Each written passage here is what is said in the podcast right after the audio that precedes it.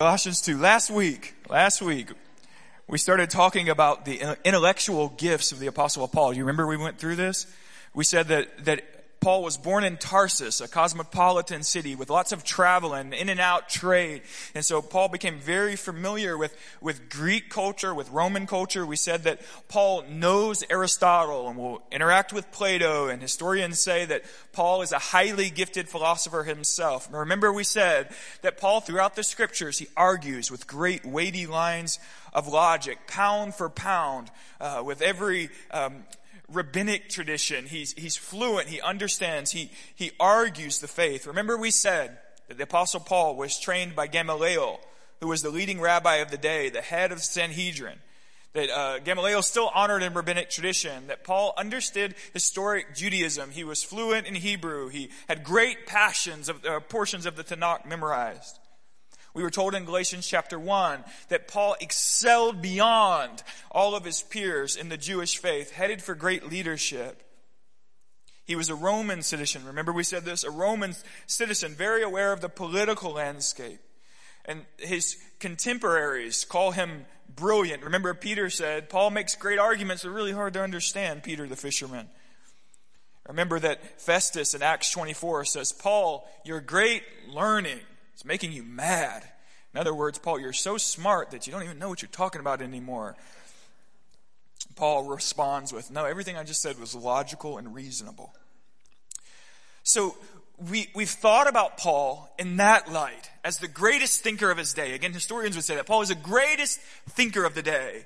And we've thought about Paul addressing the Colossian heresy um, as this great thinker. We said last week that Paul said, um, all I want to talk to you about is Jesus. I could talk to you about philosophy. I could talk to you about history. I could talk to you about Roman and Greek culture. I could talk to you about linguistics. I could talk to you about politics. There's only one thing I will talk to you about, and it's the person Jesus Christ. You remember that was our, our kind of point last week. This week, I, I want to examine another facet of Paul's life as we try to understand where Paul's coming from as he addresses this Colossian heresy. I want to remind you of Galatians chapter two quickly. Remembering again, keep in light, Paul, the greatest thinker of his day. Galatians chapter two, verse eleven through fourteen. Let me read you this, and we're going to paint a picture here. When Cephas, Cephas is just the Greek name for Peter. So when, when Peter came to Antioch, this is Paul writing to the Galatians, I opposed him to his face because he stood condemned. For before certain men came from James, he was eating with the Gentiles. But when they came, he drew back and separated himself, fearing the circumcision party. And the rest of the Jews acted hypocritically along with them, so that even Barnabas was led astray by their hypocrisy. But when I saw their conduct was not in step with the truth of the gospel, I said to Cephas before them all, if you, though a Jew, live like a Gentile and not like a Jew, how can you force the Gentiles to live like Jews? Here, Paul is in Antioch. At this point in church history, Antioch was becoming the Christian hub. And so at this point in church history, Antioch was sending out missionaries. Antioch was larger than the Jerusalem church. Historians say that the Jerusalem church was, imagine this, largely Jewish. They were growing older. And the Antioch church, where all the momentum was flooding, was a young, largely Gentile church. Now remember, of course, that it's at Antioch that Paul and Barnabas are commissioned to bring the gospel to the nation. So Antioch, we would call Paul's sending church. So Paul's in Antioch with the Gentiles. He's having dinner. Peter's been there for days. And Peter also is having dinner with the Gentiles. In the gospel, in Christ, we are one new man. Jew and Gentile alike come to the table of the Lord for fellowship. There are no hierarchies in Christianity. All bow at the foot of the cross. And so, because of Jesus' blood, Jew and Gentile at Antioch are eating together. But of course, there are some in Jerusalem who Scripture calls the circumcision party. We learn from Galatians that the circumcision party says, you cannot be a Christian unless you receive circumcision and follow the laws of Moses. So in other words, the Gentiles are second class unless they first receive Judaism. Now, Peter doesn't believe that. None of the apostles believed that. They all taught that every man is saved by faith and faith alone, not by works of the law. So Peter is hanging out with the Gentiles, having a nice snickety snack. That's what we call it in our house, a little snickety snack. They're having a little fellowship. Until the circumcision party comes to Antioch, to the Gentile church. And then Peter gets nervous. Now, we like to talk about Peter denying Christ three times, and he did. But after his restoration at the end of, of John's gospel, when Jesus says, Peter, do you love me? Feed my sheep. And after Acts chapter two, we see Peter preaching with great boldness and fiery passion. And we say, after the Spirit, Peter was bold. But now in this moment, we see Peter retreating to his weak old self. And when the Judaizers come and they bring pressure, Peter begins to draw back. He's been eating with the Gentiles all week, but now he's going to go sit by the Jews. And then Barnabas. Now, Barnabas is Paul's missionary companion, his very best friend in the world. Even Barnabas draws back and sits with the Jews. And they began to treat the Gentiles like they're less than Christians. Now we find an aspect of Paul's heart that I want to open up for you today. Paul, in this moment, the scripture will call at times in First Corinthians chapter five, Paul says, I understand that many say I'm timid and weak, that my presence is not strong and bold. But Paul says, I choose to come to you with compassion and kindness. So Paul's natural, tim- his natural um, personality, his character fe- can feel timid. He's, he's gracious and he leads with kindness, always leads with kindness. But he'll say to the Corinthians, would you rather me come with kindness or with a rod?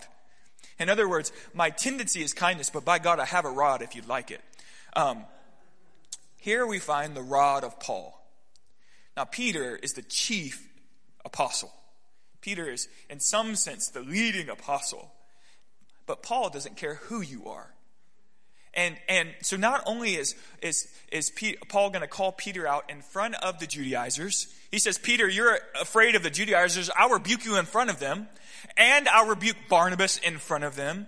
Paul is saying in this moment, I am not intimidated by these kind of religious, um, kind of hecklers of false gospels. I will not be peer pressured out of the true gospel. I'll oppose Peter in front of everybody. Paul, the newcomer, who is he to stand up and call Peter out? Paul does not care. Here we find Paul, the defender, Paul, the shepherd. Again, in Second Corinthians ten, they say, Paul's letters are weighty and strong, but his bodily presence is weak, and his speech of no accounts. But in First Corinthians chapter four, verse twenty-one, Paul says, what do you wish? Shall I come to you with a rod or with love and a spirit of gentleness? His posture was grace and gentleness, but by God, he has a rod. And Paul requires every shepherd, every elder of the church to possess a rod. And Paul will require of every Christian church the backbone to stand up and oppose false teaching. Now, now watch um, Titus one ten. Now, we read some of this last week.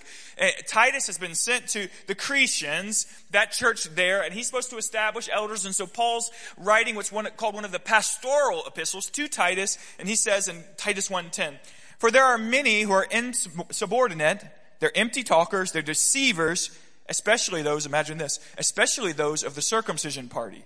So here we see that Paul had a problem with these people for a lot of his ministry, especially those of the circumcision party. What does he say? They must be silenced.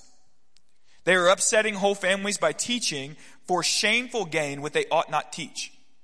Then he says, remember we read this last week, one of the Christians, a prophet of their own, said, Christians are always liars, evil beasts, lazy gluttons. This testimony is true. Therefore, rebuke them sharply, that they may be sound in the faith, not devoting themselves to Jewish myths and the commands of people who turn away from the truth. So Paul required of young Titus, a Christian elder and leader, he said, you must silence the circumcision party. Then he says, um, you must rebuke them sharply. So in Paul's loving, kind, gracious temperament, there are moments in his life where he bears down the full weight of all of his intellect and all of his conviction to rebuke heretics, to rebuke false teachers. But as we turn to Colossians chapter two, Paul the defender is writing to a church who is dealing with what is called historically the Colossian heresy. They are going after false teachings. But Paul finds himself in quite a predicament. He is not able to run to Colossae and to defend the Colossians. Why? Because he's sitting in a Roman prison. So here, there's a moment in the life of the Colossian church when the Colossians will have to defend the Colossians. They cannot hide behind the intellectual strength and wit and, and, and weightiness of Paul. They will not be defended by the great apostle who can run to their rescue and embarrass all of these false teachers with their this, this great pound for pound logic. They can't hide be- behind Paul. Every parent knows this moment when your children have to stand on their own two feet. You can't fight every battle for them. At this moment in the life of the Colossian church, Paul, the apostle, the defender, he sits in a Roman prison and he writes to them, there are some perverting your Christian community. Now is the time to silence them. Now is the time to stand on your own two feet. Now, I want to suggest to you today that every church, even in our day, will have this moment when the church has to rise up and proclaim, we believe orthodox, sound, historic Christianity. We believe Jesus was born of the Virgin Mary. We believe Jesus lived a sinless life. We believe Jesus was fully God and fully man. We believe Jesus died a substitutionary death. We believe he rose from the dead on the third day. We believe he ascended to the right hand of God. And by God, we believe he will return again and make all things right. But if the church is too stinking weak and backboneless, she will allow heresy to sleep in, sneak in, begin to water down everything that the Lord's done, and a church will slowly begin to fall asleep. So this is the moment. Paul is saying to the Colossians here, you've got to, you've got to stand on your own two feet.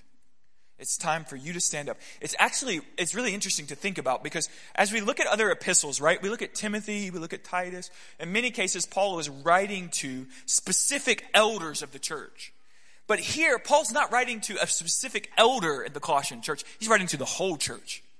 He's writing to the entire congregation. He asked that the letter be read to the entire congregation. He is saying there have got to be, definitely the elders have to lead the way, but in the congregation there have got to be men, there have got to be women with backbones who will hold fast to the true gospel.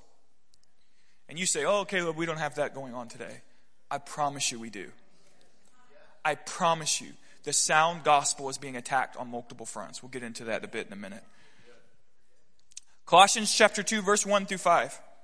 Paul writes, for I want you to know how great a struggle I have for you and for those at Laodicea and for all those who have not seen me face to face, that their hearts may be encouraged, being knit together in love, to reach all the riches of full assurance, of understanding, and the knowledge of God's mystery, which is Christ, in whom are hidden all the treasures of wisdom and knowledge.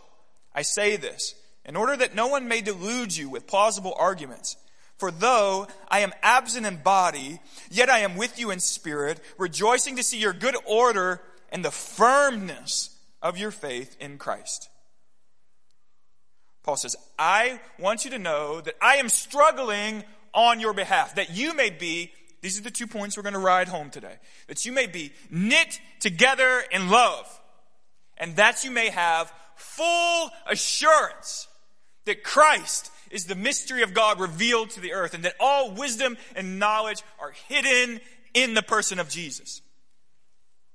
First, let's think about what Paul means when he says, I want you to know how great of a struggle I've had on your behalf. Some translations are going to translate that word struggle as how much I've contended for you. I want you to know that I have contended for you. Now, what could that mean? Paul's sitting in prison again.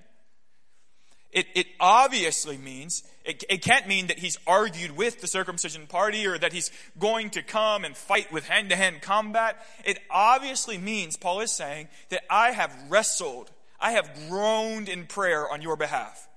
I want you to know that for great days and nights, I have put my face on the floor of this prison cell, and I have cried out to God for you. I want you to know that I have contended in the heavenlies on your behalf. I can't run to you. I can't turn over the tables in the temple, but I have pounded on the gates of heaven, petitioning God on your behalf.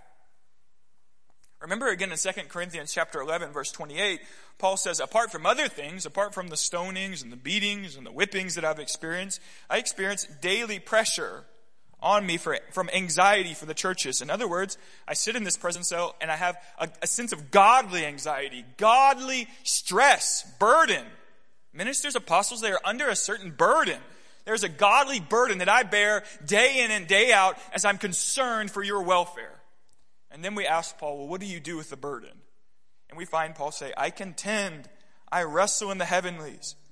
Think of Ephesians chapter six, verse ten through twelve. Paul says, finally be strong in the Lord and the strength of his might. Put on the whole armor of God that you may be able to stand against the schemes of the devil. For we do not wrestle, contend against flesh and blood, but against the rulers, against the authorities, against the cosmic powers over this present darkness, against spiritual forces in heavenly places.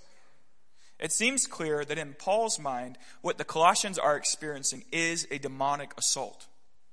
They are not wrestling with flesh and blood. They are wrestling with the strategies of hell to assault the pure and true gospel movement that they've experienced.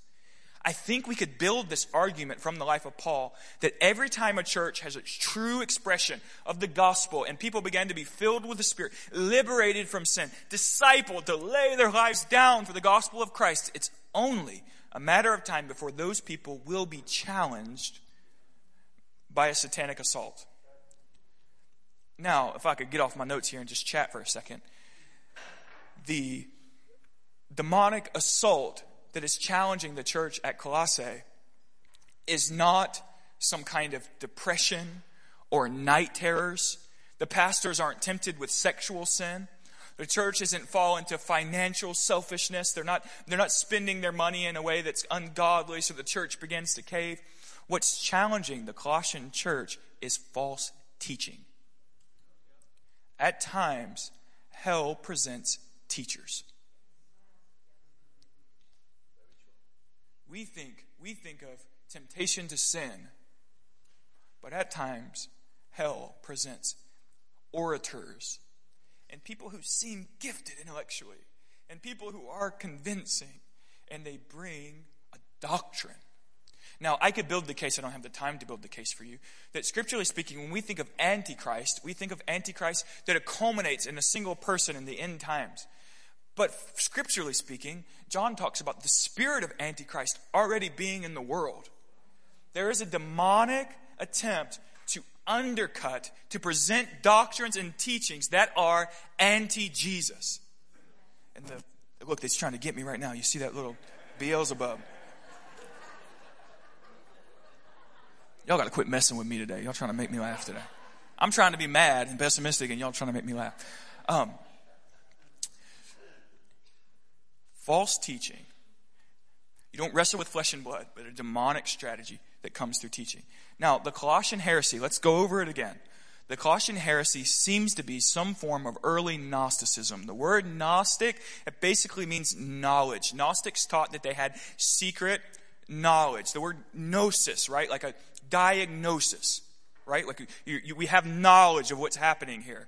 The Gnostics taught that they had secret knowledge. And the secret knowledge was primarily, though they wouldn't have taught it as out front. You understand that every cult Every cult, the Mormonisms, the, the Mormons, the Jehovah's Witnesses, you go down the list, they, they, they want to seem palatable on the outside.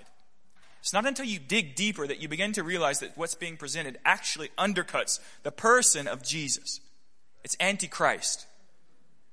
And so in the same sense, the Gnostics, they, they feel palatable. They seem, oh, okay, on the outside. But the plain teaching is that Jesus did not come in the flesh. That Jesus was some kind of, of spirit man, kind of like a ghost. Because everything of matter has to be evil. And so Jesus didn't wear matter. He was some kind of spirit. The problem with that is we believe that Jesus was born of the Virgin Mary. He wore flesh for me. When they put nails in his hands, there was hunks of flesh that were pierced on my behalf. His body was broken for my salvation. His blood was spilled for my redemption. And so when you present a Christ who is not flesh, who did not come in the flesh, then I have no blood to wash me from my sins. And we have to respond to this kind of ideology with a firm conviction that no, Jesus was God of God and was fully man. He was not half and half. He wasn't Arnold Palmer. He was fully God and fully man. The entire gospel falls apart when you go down this lane of trying to find the secret spiritual knowledge. Now, I am going to step on some toes for a minute, but forgive me. I've talked to you. Now, let me just talk. I've talked to you about the dangers of what I, what we would call wokeism, the dangers of the woke church. There are dangers of C R T. We've talked about that. I don't believe that critical race theory has any place in the church. I've said that now for at least a year and a half. Okay, so let me talk to you now about the dangers of the conspiracy theory, particularly of QAnon, that's beginning to grab evangelicals. The entire premise of QAnon, which has been wrong in many cases, is that there are some who are being awakened to new knowledge. Now, I'm not saying that, that everything has been wrong, but a lot of it has been wrong. And so it's, it's, you're bought in by this political in, enticing. You, you come in thinking we're gonna find, uh, we're gonna find political truth that no one else knows about, as if no one else has read the post. We're gonna find this secret knowledge concerning politics. And then what's happening, I promise you this, and many don't see it yet, what's happening already in that movement is they're beginning to talk about things like Christ consciousness. They're beginning to talk, and what that means is that Christ, sometimes what it means is that Christ wasn't fully God and fully man, but Christ was a man who ha- came to a consciousness of God, and he realized that we all are kind of gods. And if we come to the consciousness, then we can we can kind of ascend to a new height of thinking. And that's actually a New Age concept that's been around forever. And I want to hear you to hear me say from the pulpit, that is demonic. Okay, it's demonic. And so what started with, we have secret knowledge about politics, is slowly sliding into, because at first we were just going to, we're going to reveal the hidden demonic stuff that happens in government. And by God, I believe there's demonic stuff that happens in government. But we're going to reveal that, and now it's turning into, we're going to reveal that the church has always been wrong. And that the, the, the church has hidden from us the real truths. And what's happening is they're starting to pull up Gnostic Gospels, literally starting to yak about the Gospel of Thomas and the Gospel of Judas. Not everyone in this movement, but this is the direction the movement's going. And I'm saying to you that the true church has always said, Christ came in the flesh. He resurrected from the dead. He was fully God and fully man. And do not buy, don't be enticed into this thing that says the church historically has always deceived people. No, I've, I have read Augustine. And I have, and I have read Jerome, and I have read Ignatius, and I have read Thomas Aquinas. And the Christ I believe in is the Christ that Paul the Apostle preached. And Paul spent his life, he spent his life arguing here in this text, arguing with Gnostics who said, no, Jesus didn't really come in the flesh. He was some kind of spirit. And if you would deny yourself with fasting, and if you would refuse any sexual activity for the rest of your life, then you could ascend, you could excel into a higher spirituality. And Paul said, no, no. I'm, I'm telling you, there is a movement going in that direction. Now, you could say Caleb's woke. A year and a half, I've been arguing with you about the dangers of, again, what the extreme left is trying to do, infiltrating the church. Now I'm warning you plainly that there is a movement, I'm not saying all, but there is a movement of some who are trying to infiltrate the church with conspiracy theory. And some of, again, I'm not saying all of it's wrong, but a lot of it is wrong. And then eventually the conspiracy theory goes to the church is wrong about everything. They're lying and they're hiding things. And I'm telling you, the church has never hid the Gnostic Gospels. They threw them away because they're garbage. Okay, that... Again, the Gospel of Judas. Judas killed himself. We know that historically. Dead people don't write books.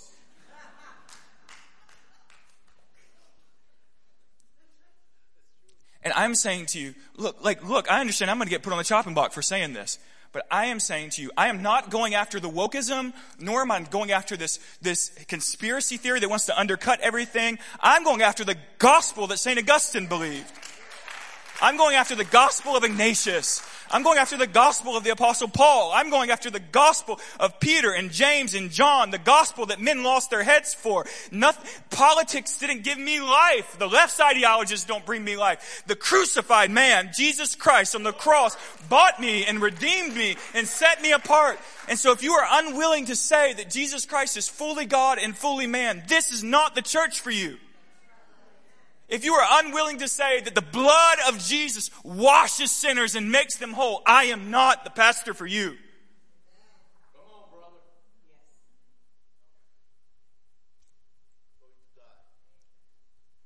I'm not going after wokeism, but I will not be enticed to go after um, a mindset that says that the entire existence of the church has just been hiding and covering things up. No, the church is filled with people who laid down their life, lost their heads. They were burned at stakes. Think of Polycarp, eighty-something-year-old man, being burned alive on a stake and saying, Jesus has been good to me for eighty-some years. I can't deny him now. He was not a man that was trying to hide from you the true truth so that you could ascend to some new... Sp- no, that wasn't what was happening. The man said, I will die for Jesus, because he's been so good to me. And I'm telling you, church, that the hour is now that you're going to have to be willing to say that. Now, what are we talking about? Paul says, I've struggled for you in prayer. I've wrestled for you in prayer. I've, I've, I've for days and hours, I've shed tears. I've cried out to God for you in prayer, because now you're going to have to stand. Then he turns to a word of encouragement. Let no one delude you. Let no one delude you. That means let no one lead you astray. Let no one cause you to think wrongly. Let no one present to you doctrine and teaching that actually causes you to turn from the true gospel. Let no one delude you with plausible arguments. It's the way our translation translated that word, plausible arguments. In other words, don't let people come in with oratory skills who know when to raise their voice and when to lower their voice. Don't let them come in with big words and philosophical, philosophical ideas. Don't let them come in and, and twist and pervert. Don't let them make you to lead you to think wrongly about Christ. Let no one lead you wrongly with persuasive speech and plausible arguments. The bait of hell to destroy the church at times comes through teaching. We would do well to pay attention to historic orthodoxy and to close the laptop at times. Sometimes we're, we're getting all of our ideas from the internet, and we should learn to read a book again. Yeah. Yeah. Read Wesley. It'll be fun.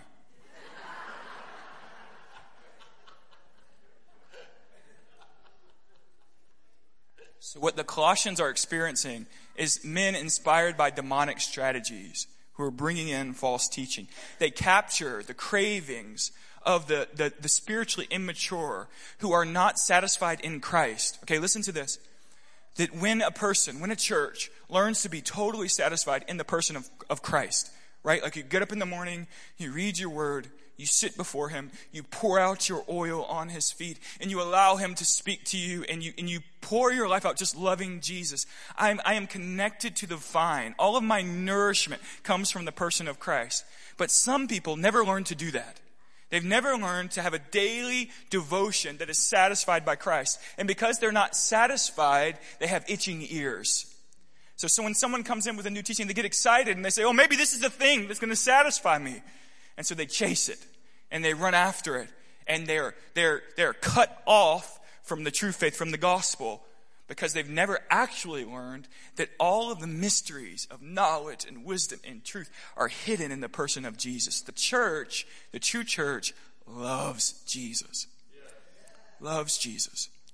And because she is so inflamed, like right, like her heart burns for Jesus, she can't allow some man or woman to come in with their eloquence and talk to them about another way of salvation, or or to say that Jesus never came in the flesh, or that he was some kind of secret spiritual being that was leading us to exalted consciousness. No, the church says, no, Jesus was fully God, fully man.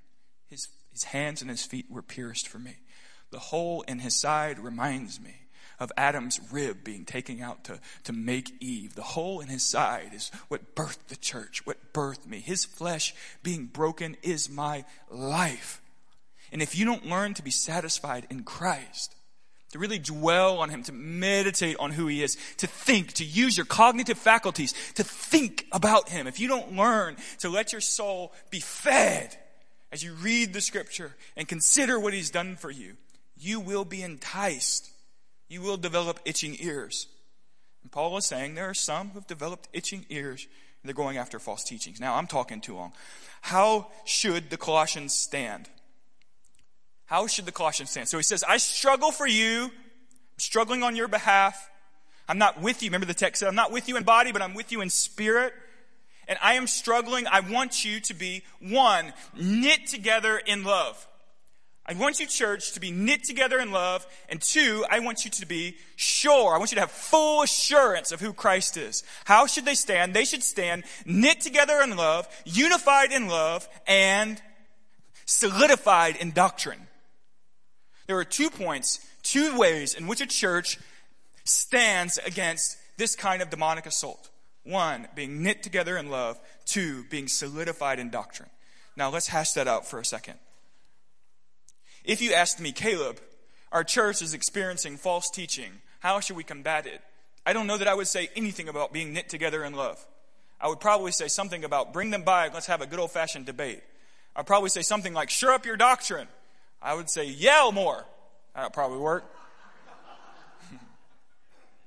But it's fascinating that Paul says, one, I'm praying that you are actually knit together in love. And this is what I want to say. What I believe is, is fleshing out of the text. When a church is truly knit together in love, and they're not filled with itching ears, they, they have this the peace of mind to slow down. Okay, a lot of times when false teaching comes in, everybody gets frenzied. You start throwing accusations across the room. You start fighting and bickering and biting and devouring. And all of a sudden, you don't even realize that you might be right doctrinally, but you're now operating in the spirit of hell by biting and devouring. So sometimes there's a temptation for those of us who are doctrinally minded to rise up with anger. But, but anger is a fickle thing. And the anger of man cannot produce the righteousness of God. There is such a thing as righteous anger, but you got to be real, real mature to walk in it. And so sometimes what the enemy actually does is he brings in false teaching. Some are caught away with it. And then those who are actually accurate and right in their doctrine can rise up with bitterness and anger. And now they're biting and devouring and the church is falling apart over gossip. And so a church must be knit together in love. And when When a church, they really love each other and they really want to listen and they really want to care for each other. When false teaching comes in, they don't pick up a stone to throw. They might pick up a book and say, hey, let's have a conversation about this. They're not gossiping and, and like having it out on Facebook or sending nasty emails to one another. They're saying, let's sit down, let's have lunch, and let's talk. And the church that's knit together in love is humble enough to admit when they're wrong. So Paul says, one, I want you to be knit together in love, fully aware that when a wolf attacks a flock, it intends to divide, to separate. But if you will make sure that you have real love for one another, you'll have the, the, the state of mind, the peace of mind, and the patience to think rightly. We always say, like, don't, if there's, if there's hectic chaos and drama, Pastor Brad in his great brilliance says, don't respond for twenty-four hours because you're going to say something you wish you didn't say. And so Paul, the first thing Paul says, I want you to be knit together in love. I want the flock to be united in love. And when the flock is united in love, she does not allow the wolf to come in and drive some off. She huddles. And then the flock can talk with the elders, can think with the shepherds, can humbly listen, and at times say, oh, I did misunderstand. Or maybe I'm not as mature in the faith as I thought. Maybe that internet post was full of malarkey. Is that a word? Malarkey? Malarkey. Malarkey. Maybe the man on the internet might not know what he's talking about. Maybe no one wants to publish his books because he's a moron. And when when the church will, will stay united in love, They, they can think slowly enough. They have time to talk with the elders. That's what elders are for, right? To defend the church, to, to, to, to shepherd and to lead us in doctrine. And sometimes you get so frenzied so quick that you don't think well. The first thing is we need to be united in love, and then we are to have full assurance of doctrine. So we, we gather in love, and then the doctrine is the glue, is the cement. That's actually the, the words of a church father, that, that the doctrine cements us together. It, it, it solidifies us. So many in our day, they, they, they bolster up love to say that the church should just be this avenue of love, and we should love everybody, and we should care for everybody, and, and just, just love people. All Jesus was about was loving people. And we know that that's, that goes, Christianity just falls apart eventually. Because when, when you, when you bolster up this kind of, um, all-inclusive love as the chief ethic of the church, what you actually do is you throw away all morality, you throw, throw away the, the, exclusivity of the gospel, meaning that the gospel is the only way to salvation. If we're just trying to love everybody, then you eventually end up in universalism.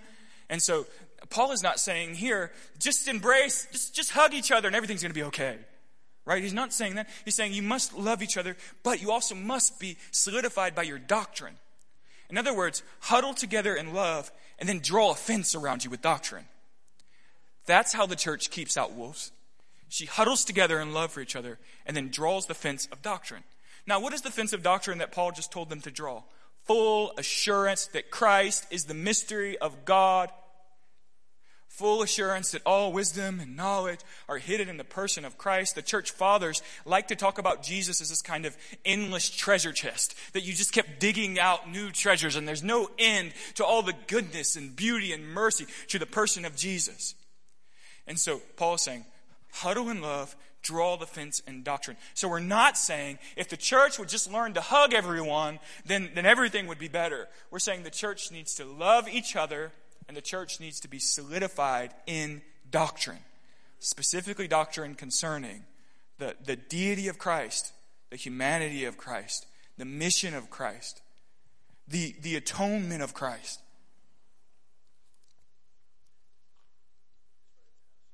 How does Paul say, okay, there's heresy coming. I want you to be united in love. This is the same Paul who said in uh, in First Corinthians chapter five, verse eleven, Don't do not eat with someone who claims to be a brother but lives in sexual immorality. So Paul says to the church, you need to learn to huddle together in love. You also need to learn to not allow men and women who claim to be Christians yet live like hell to, to feast with you. Isn't that interesting? Huddle together in love. He literally said, don't sit at a dinner table with someone who lives sexually immoral. Don't sit at the dinner table with a, with a drunkard. Don't sit at the dinner table with an idolater. Any of those people who claim to be Christians. He says in the text. Now, I'm not telling you that you can never have dinner with a drunk. I'm telling you that you should not have fellowship with a drunk who claims to be of Christ. Now, how does Paul say, huddle together in love? Yeah, don't eat with someone who claims to be a brother yet is living in sexual morality. He is saying there must be a doctrinal fence. And anyone who tries to infiltrate the body without first coming through the gate of Jesus Christ, without first acknowledging Christ's humanity and divinity, without first acknowledging that Jesus is the way, the truth, and the life, and no one comes to the Father unless they come by him, without acknowledging that Jesus' blood is the substitutionary atonement for the world. If anyone wants to come to our body and teach, and they will not first acknowledge the plain truths of who Jesus is, they should be kept fenced out. Does this make sense what I'm saying?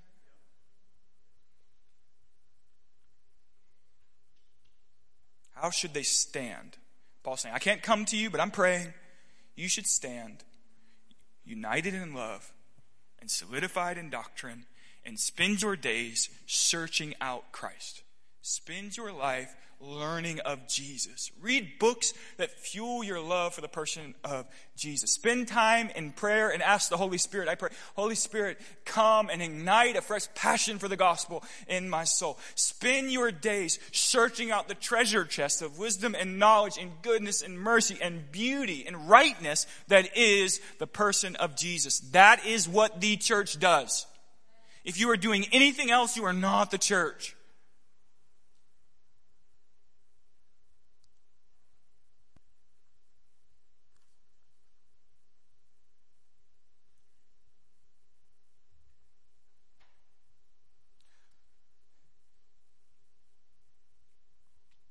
worshipped him if he'd come for me.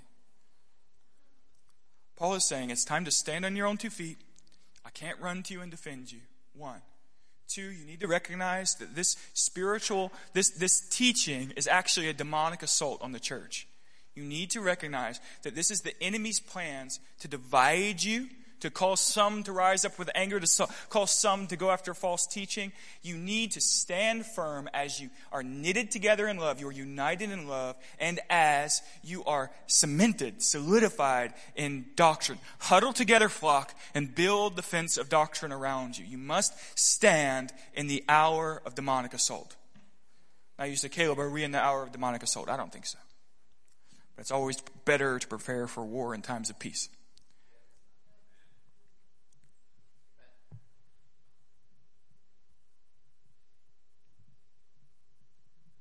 Go ahead and stand to your feet for me.